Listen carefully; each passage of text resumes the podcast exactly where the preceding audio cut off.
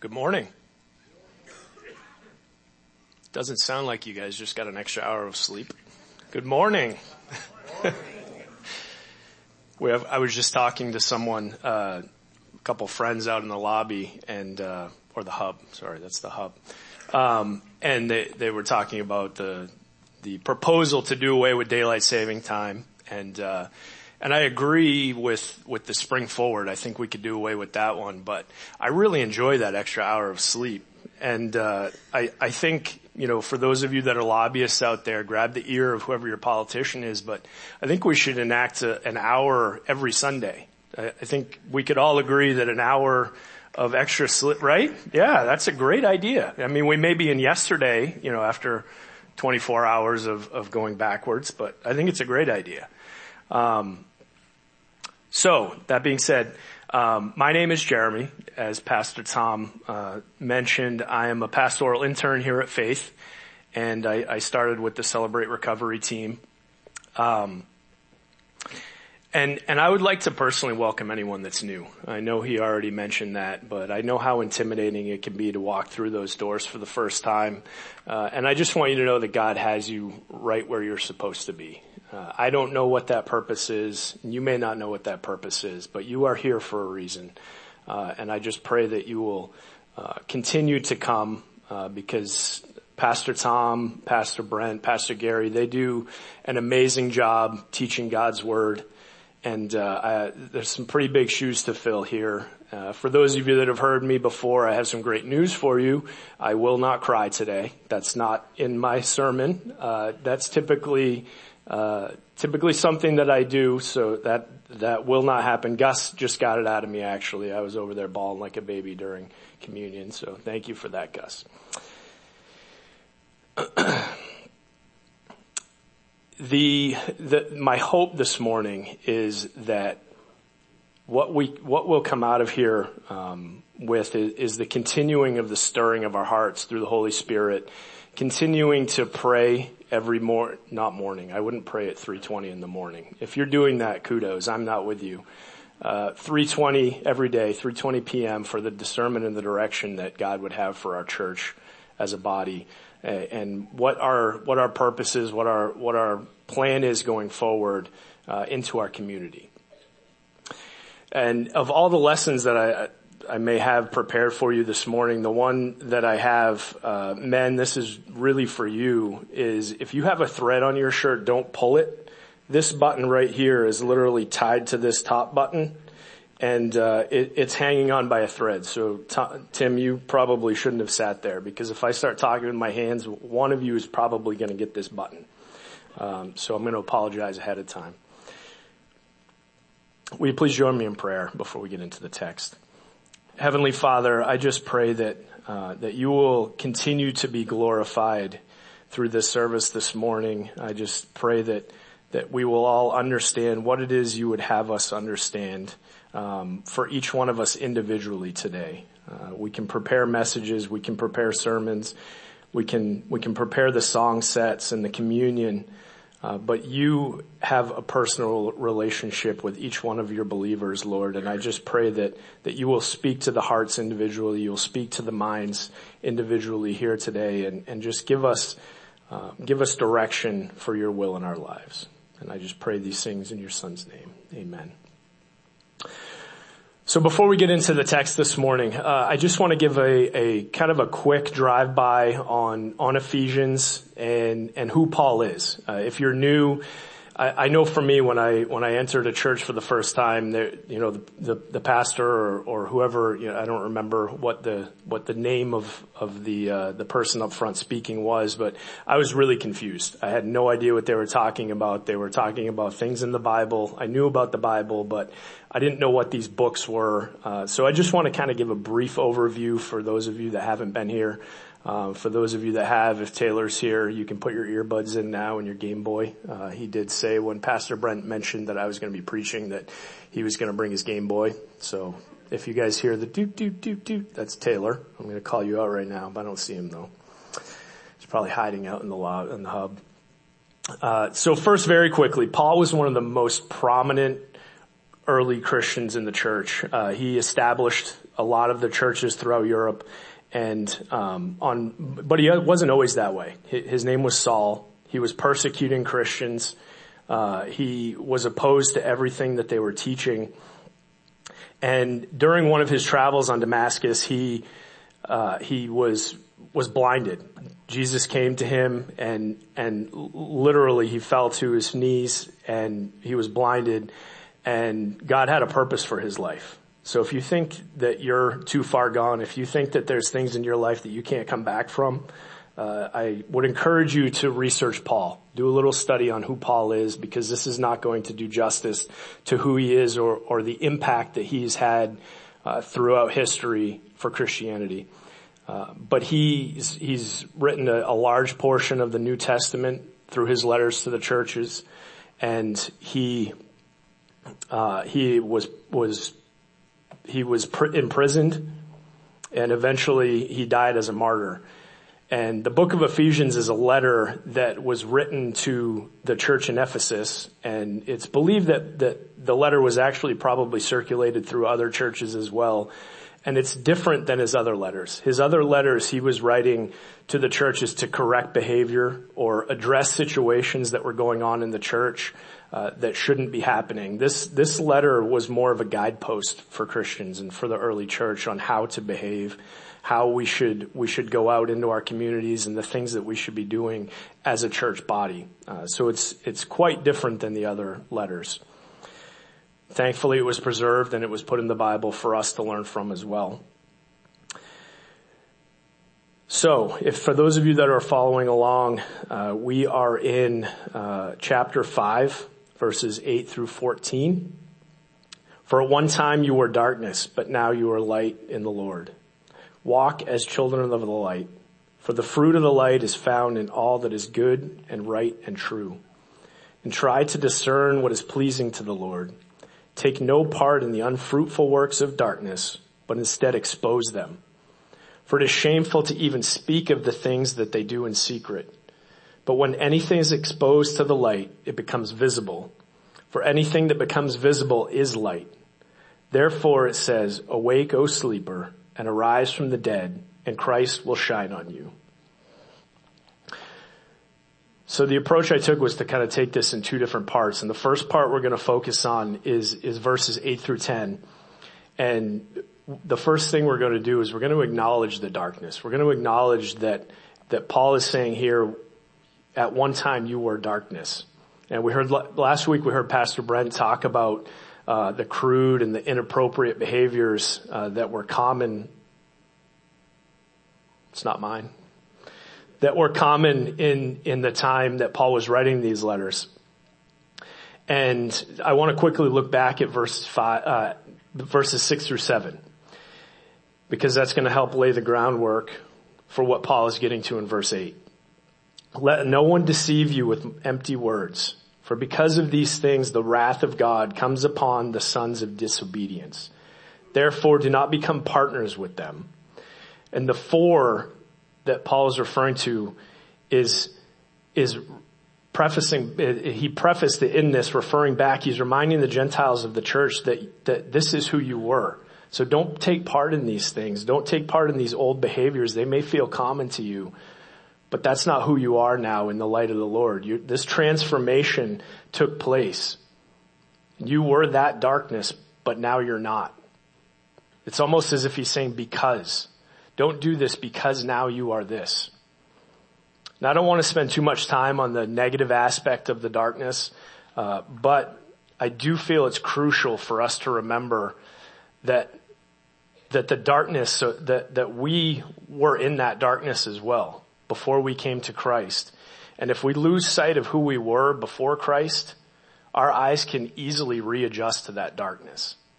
We, the, the practices and the behaviors that we have become so accustomed to can, can become commonplace again if we don't, rem, if we don't remember back to who we were and remember what Christ has done for us. It's almost as if we're, we're that person that, that wakes up in the middle of the night and, and we're so familiar with our home that we can wake up and we, we can walk down the hallway and we can, we can make our way down to the pantry and we know where the Halloween candy is, and we we sneak into that Halloween candy. We don't want to turn the lights on because we don't want to wake anybody up. And and then all of a sudden you're walking back upstairs with no lights on, and you step on a Lego and you scream, and all the lights come on, and you've got chocolate all over your face, a candy wrapper hanging out of your mouth. Don't judge me. But that's that's how our sin can behave. That's how that's how our nature can act out. When when we know how to do these things, we don't want to get caught. We don't want anyone to know about it, because we've gotten so used to navigating our way through the darkness. And that doesn't mean that we that we relive these things or replay these things in our mind to remember. We're not we're not going back to that tape and pushing play every time. But what is darkness? What is darkness? Darkness is sin, and sin is uniquely not unique. And what do I mean by that? We all sin. It's inherent in us. It's who. It's it's it's how. It's what we were born into. But each one of us performs it differently. Each one of us has a unique sin in our hearts, in our minds. But it's not unique. We all have sin in our hearts, and that's why we need the blood of Jesus Christ. But darkness can also mean, as Paul puts it here, can mean to be under Satan. Can mean that we are the sons of disobedience, or we were the sons of disobedience. And the, and as Paul put it, the, the, the, the fate was to be at the wrath of God, destined for an eternity in hell, and that's not who we are. That's not who Paul is reminding the church. That's not who you are. So in order to look back at, at what we were destined for, it's acknowledging the source of our light. We're looking at, we are now the children of light. It's a reminder of the hope, because we're now in the light of the Lord, that this transformation that happened inside of us, we are no longer under Satan. We are no longer in the darkness. We are no longer darkness ourselves. Paul tells the church that they weren't just illuminated, they weren't just shined on, but that the light actually lives inside of them. And I think we can all agree that that when you take a diamond, and when I had this written in here, I really thought my wife was still going to be in Rangeley. So this is not, I'm not foreshadowing a Christmas present or anything like that. When we take a diamond and, and we hold it up to the light, it shines through it, and it's it's beautiful. It creates these reflections, and it's gorgeous, right? But did you know that thirty percent of all diamonds have what's called fluorescence in them? And that substance that's in those diamonds actually causes the diamond, sorry, I'm talking with my hands, causes the diamond to retain the light. And and what that does is you can take that light, you can take that diamond and bring it into the dark, and it glows in the dark. So thirty percent of all diamonds have this in them. So I Googled, take it for what it's worth. How many people are there in the world? seven point seven billion people. Roughly, we know Christians probably aren't going to take all of these polls, two point two billion Christians in the world. What percentage of, of that, of, of seven point seven is two point two? twenty-nine percent. It's kind of neat, right?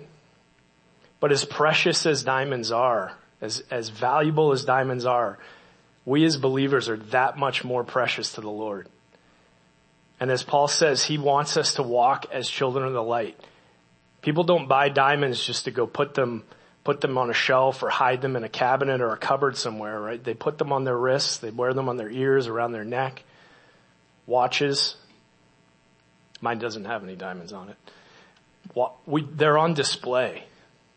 And Paul is saying, go walk as children of the light. Go be on display for your community, for your, for your neighbors, for the people around you, to show the light that God has placed inside of you. Then he goes on to say the fruit of the light is found in all that is good and right and true. And in this verse, he's prefacing, he's all, he's almost taking a side note here.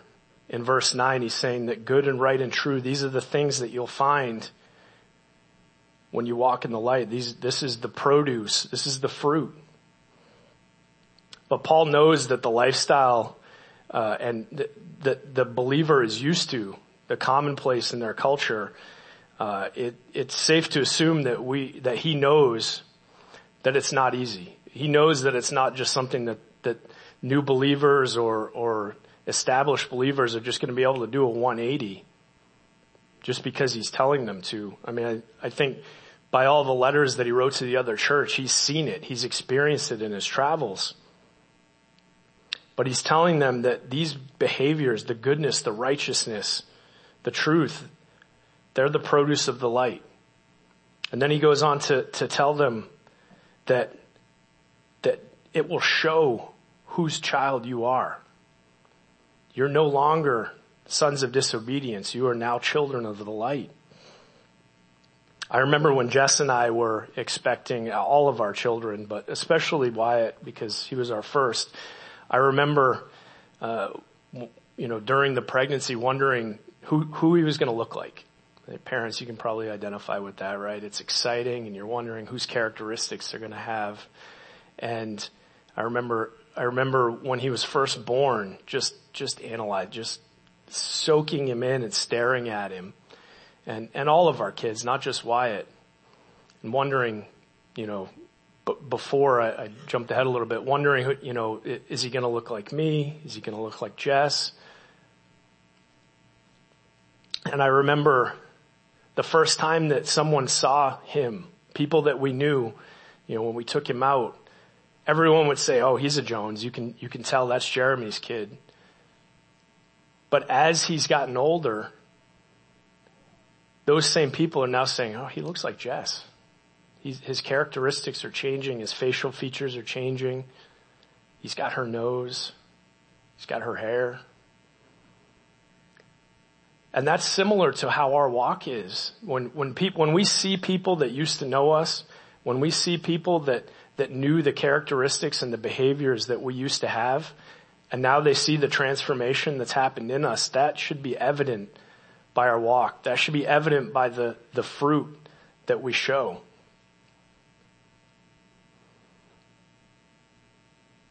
Morally, these fruits are opposite to what darkness produces. When we were the sons of disobedience, righteousness was not there. Darkness acts out in sin, but as children of the light, righteousness is present in our lives.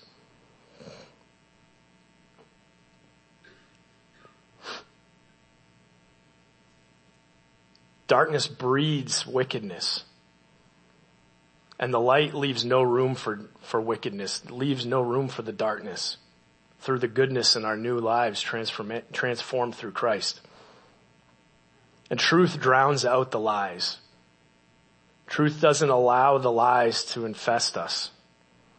Jesus states it better than I ever could.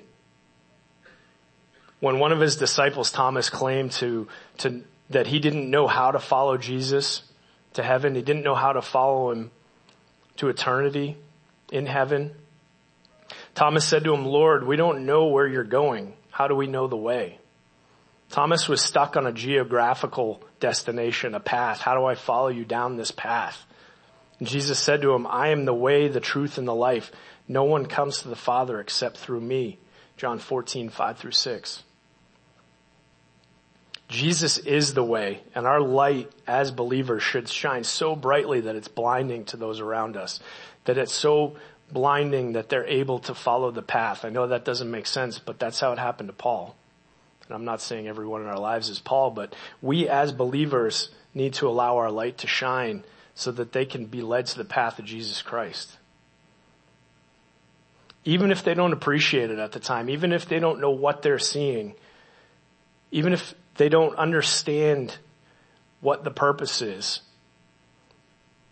Our light may be the only visible uh, path that they have to something different. They may see these fruits and say, well, I don't know what that is, but I know it's not this. I know it's not what I'm used to. When someone flips on the light for the first time, it, it can be really bright, right? It, I mean, you kind of do one of these things and and you don't want to look at it. You can get a little, little frustrated. That may happen if our light is being shown, but I can tell you this, it's not easy to get dressed in the darkness. And it's not fun wearing a polo inside out going to meet your H R manager for the first time. I would have really appreciated if I could have flipped the light on when that happened. And that may be how others around us see our light. They may say, I don't want to see that right now. But looking back, they may appreciate it. We don't know what God's plan is, but as long as we're walking as children in the light, our light is visible. Our fruit is visible to them. And then in verse ten, Paul uses the word discern. Discern what is pleasing to the Lord. And and discern typically means to um, examine or put to the test. But it can also mean that the results that are examined are accepted or they're pre-approved. So Paul's telling them that these, the goodness, the righteousness, and truth, these are pre-approved things that are pleasing to the Lord. If we reword it this way, I take a little liberty to kind of shuffle the words around. It's almost as if Paul is saying, trust but verify. Trust but verify. How do we do that? Trust but verify when I say that goodness, righteousness, and truth are pleasing to the Lord by walking as children of the light. Trust that these things that I say to you are good because they've been pre-approved. God says they are good. But the examining part, that how do we examine that we're walking as children of light? How do we understand that these things are being shown to those around us? Paul lays it out a little bit differently in Romans twelve two. It says, do not be conformed to this world, but be transformed by the renewal of your mind, that by testing you may discern what is the will of God, what is good and acceptable and perfect. Romans twelve two. Do not be conformed by this world. Paul is giving a, a warning here similar to the one in Ephesians when he says, let no one deceive you by em- with empty words. We're to allow the, the washing or the transforming of our minds, which doesn't happen overnight. It's, it's, it's a process. But we're, we're to, we're called to allow that to happen so that we can discern, we can test these things. Our salvation happens overnight, but this transformation in our minds is something that we need to practice daily. Just like walking through that hallway is commonplace, this is, this is work. It was for me, still is. I need to stay diligent in prayer. I need to stay in the Word of God because I need to allow what His Word says in His Scripture to infiltrate through the darkness, to shine the light on my mind, allow that transformation to happen. Seeking the will of God, you may discern what is the will of God. Acceptable and perfect. Staying in the will of God is pleasing to the Lord. And then in the second part this morning, Paul goes on to say, take no part in the unfruitful works of darkness, but instead expose them. That's a, that's a pretty blunt call to action. He doesn't, doesn't really leave any room for interpretation there.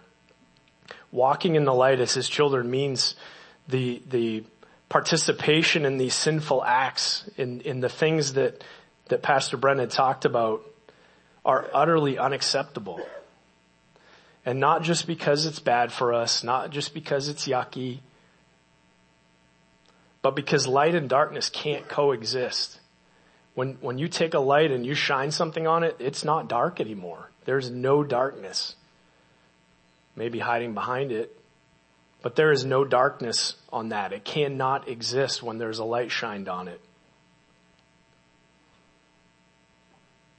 Goodness is produced by the light of a belie- in the believer. How can wit- wickedness have a place to hide in one's heart? If righteousness is on full display in the life of one walking in the light, where is the room for the sinfulness to come in? And lastly, if the reader is, is living a life of truth, Just as darkness is extinguished or, or drowned out by the light, so too are the lies and the dishonesty.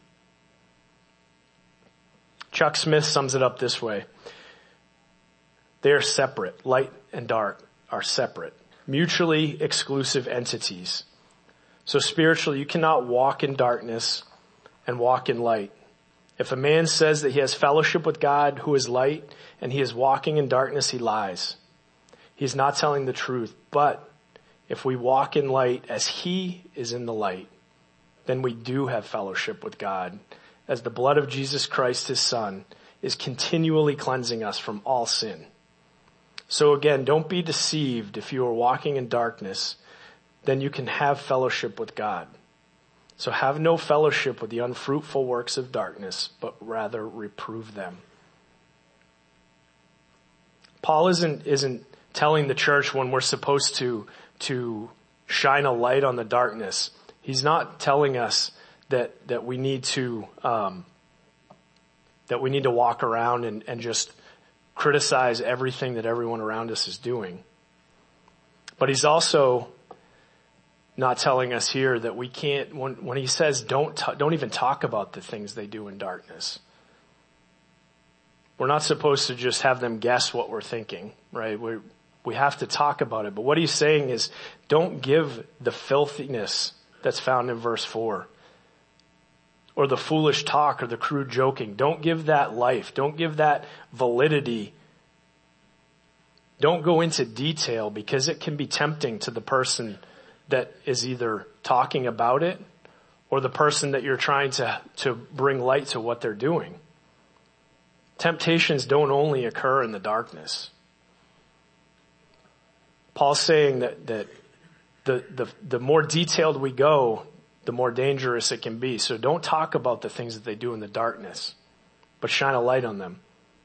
Oftentimes light will imitate darkness, enticing us to believe that the lies, it's just a little bit, or I could probably handle it just once, or, or whatever the lie is that is trying to convince you that it's not that bad. The further we go into talking about those things, the more room or the more, the more of a window it has to go back into that dark thought or those dark areas of our lives. And just because children in the light are walking in the light does not mean that the darkness, that the enemy will stay away. It's almost, uh, almost reinforces our need to continue to stay in the Word, to continue, to continue to pray on a regular basis. Most, if not all of us, have interactions with non-believers in our lives. I think that's fair to say, whether it's at work or it's, uh, with our neighbors, family members. And we can't control what they say. So how do we shine the light on, on what they're doing? How do we react when an inappropriate joke is told to us? Happens to me all the time at work. It's uncomfortable. It's awkward. Or someone tries to share their weekend endeavors. The examples are, I'm, I'm sure you have your own examples, those own awkward interactions of how do I handle this? Indifference of sin is acceptance of sin. And And what do I mean by that? If we just act like it's not a big deal, it can give the impression that we're okay with it. And I'm not saying that we need to, we need to be aggressive or we need to, you know, go after that person. But if we laugh at those jokes or we go along with those crude or inappropriate behaviors, it can give the impression to that person that's still in the darkness that we're okay with it.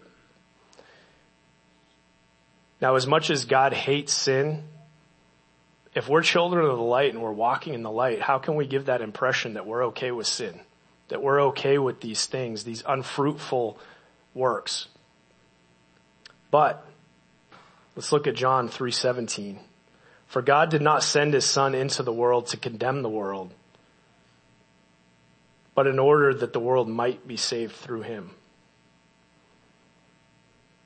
Now, if we, if we interpret that, we're not here to condemn the person that's sinning. Our war is not with the sin. I mean, with the sinner, it's with the sin. We're, we're not, running around trying to point out everything that everybody's doing is wrong. But how do we shine a light that they may see what they're doing is wrong? Anything that is exposed to the light becomes light. Paul's not saying that, that it becomes light like you or I are light because we've been saved, we've been redeemed. What he's saying here is that it becomes illuminated. It becomes visible. And that's, that's what our task is. Our, our goal is to just make the things that are happening in these people's lives illuminated so that they might see, that they, that we might be able to bring it to light for, for what it is, rather than continuing to allow that gray area to happen where they may think, well, maybe that person's okay with it. I know they're a believer. I, I've seen the things that they're doing, but they're okay with this. Maybe, maybe I'm okay. Maybe I can continue on doing it.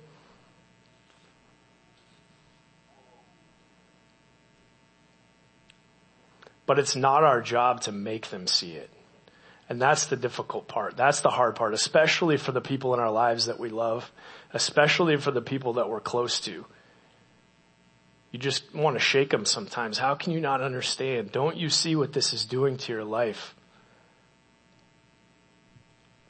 But it's not our job to make them see. We're called to walk as children of the light, illuminate the things in their lives, but only God can make them see. Psalm one forty-six, eight a, the Lord opens the eyes of the blind. It's God will handle when he's prepared, allowing them to see that. We need to trust that as believers, but that's hard, isn't it? It's really hard to trust sometimes when it's right in front of us. But if we live our lives with full transparency, it leaves no place for shadows. If light shines through a pane of glass, there's no shadow on the other side. That glass is fully transparent and it leaves no room for a shadow on the other side. If we live our lives the same way as children of Christ, it leaves no shadows for those around us to hide in and practice their sins. But it also leaves no shadows for us. It leaves no gray area in our lives if we're living a fully transparent life that allows the light to shine through and expose whatever is going on in our lives. And Paul finishes this, this portion of the letter by stating something that, that has a little, little bit of a, um, uh, conversation or discussion around it. And it, you know, it causes some debate when it says, it is said. It is said, awake, O sleeper.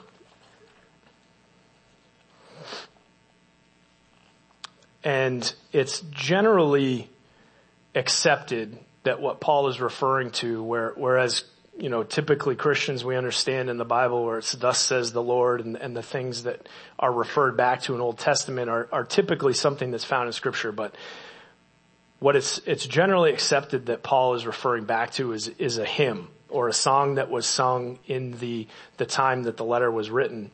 And it's assumed that the reader would know exactly what he was talking about in their time. Um, so that's what we're going to go with. But basically what he's getting at is he's reminding them by finishing with this hymn that they are no longer destined for the things that the sons of disobedience are destined for. It's a reminder that they have been redeemed, that they are now children of light. They are now light themselves because the Holy Spirit indwells in them. And I think it's it's fair to say that for someone that's that's not a Christian, it can be fairly obvious uh by their unfruitful works, can it, that they're they're still walking around in darkness? They're still in a in a sort of a spiritual slumber. But if if we as his children don't step out with our light and go down those those dark alleys, or go into those areas in our communities or into our neighbor's yard or into our workplace and allow our light to shine, how can they wake from their slumber? But if we also don't allow the people that are sitting next to us in the church to get to know us on a personal level, how will they know if we're starting to slumber? How will they know if we're starting to, to spiritually fall asleep in our walk with Christ? There are many things that we can do while we're sleeping. I was actually just, again, talking to, be careful if you talk to one of the pastors out here before the service, you may get used. Um, I was, I was talking to a, a brother and we were talking about snoring and, uh, weird, right? And he was, he was saying that one time his wife nudged him to stop snoring and he responded in his sleep and doesn't remember responding. There are so many things that we can do. We can talk in our sleep. We can have conversations. We can sneeze. We can cough. These are all things that we do when we're awake as well. Some people have reported even texting in their sleep, sleepwalking. These are all behaviors. These are all actions that, that we can take when we're awake. So if we don't allow people that are close to us to know us on an intimate level, it can be hard for them to know when we're starting to spiritually fall asleep. I'm going to share a, a quick story with you about my, my experience sleepwalking. I sleep talk all the time, or I used to, but um, we can have good intentions when we're spiritually asleep. I, well, I was probably ten or eleven, and I don't remember it because I was asleep, but my mom filled me in the next day that I was... I was walking, our, my bedroom was upstairs, I came down, there's a platform, another set of stairs, had to turn the corner, go back through the entire length of the house. So this wasn't just a short jaunt up the hall. And, and I was sleepwalking, I wouldn't respond to her. And she let me make it outside, down another set of steps, and, and she followed me. She was following me the entire way. And she started to get concerned when I was walking into the road. And it was dark. We had one street light on our, on our road. She finally kind of got my attention and, and nudged me. And she asked, "What are you doing?" And, and she knew I was asleep. She didn't know if I'd respond. And I told her I was going to find the Ninja Turtles. I, I had good intentions. They needed my help and I was going to help them fight crime. We can have good intentions when we're slumbering. I don't think the Ninja Turtles needed me, but we can have good intentions. But if we continue to go down that path, if we continue to stay in that slumber, the darkness is waiting for us. The enemy wants us back. So if we have a, if we as a church don't allow the people in our lives to get close to us, if we don't allow our brothers and sisters in Christ to know who we are, how can we fight those spiritual battles? I'm going to ask the worship team to make their way down. But if we are the light, if we're supposed to walk out into our community to wake up the slumber that's going on around us, we need to allow the people that are close to us to hold us accountable, to shine their light on us so that we can take the fruit that Paul talks about and go out into the world. Go out into our neighborhoods and shine the light that God has put inside of us. Will you please stand and we'll close in prayer. Heavenly Father, I just thank you for this time today. I thank you for all of the people in this room.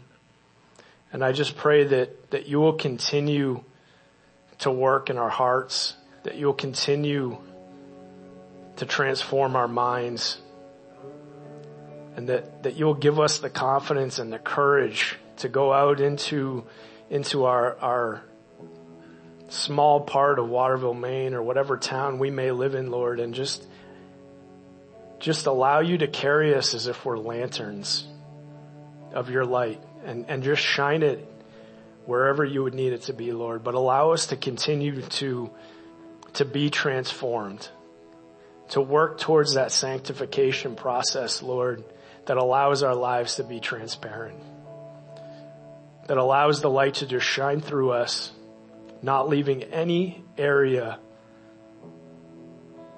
for those still in darkness to think that it's okay. Not allowing us to think that it's okay, Lord.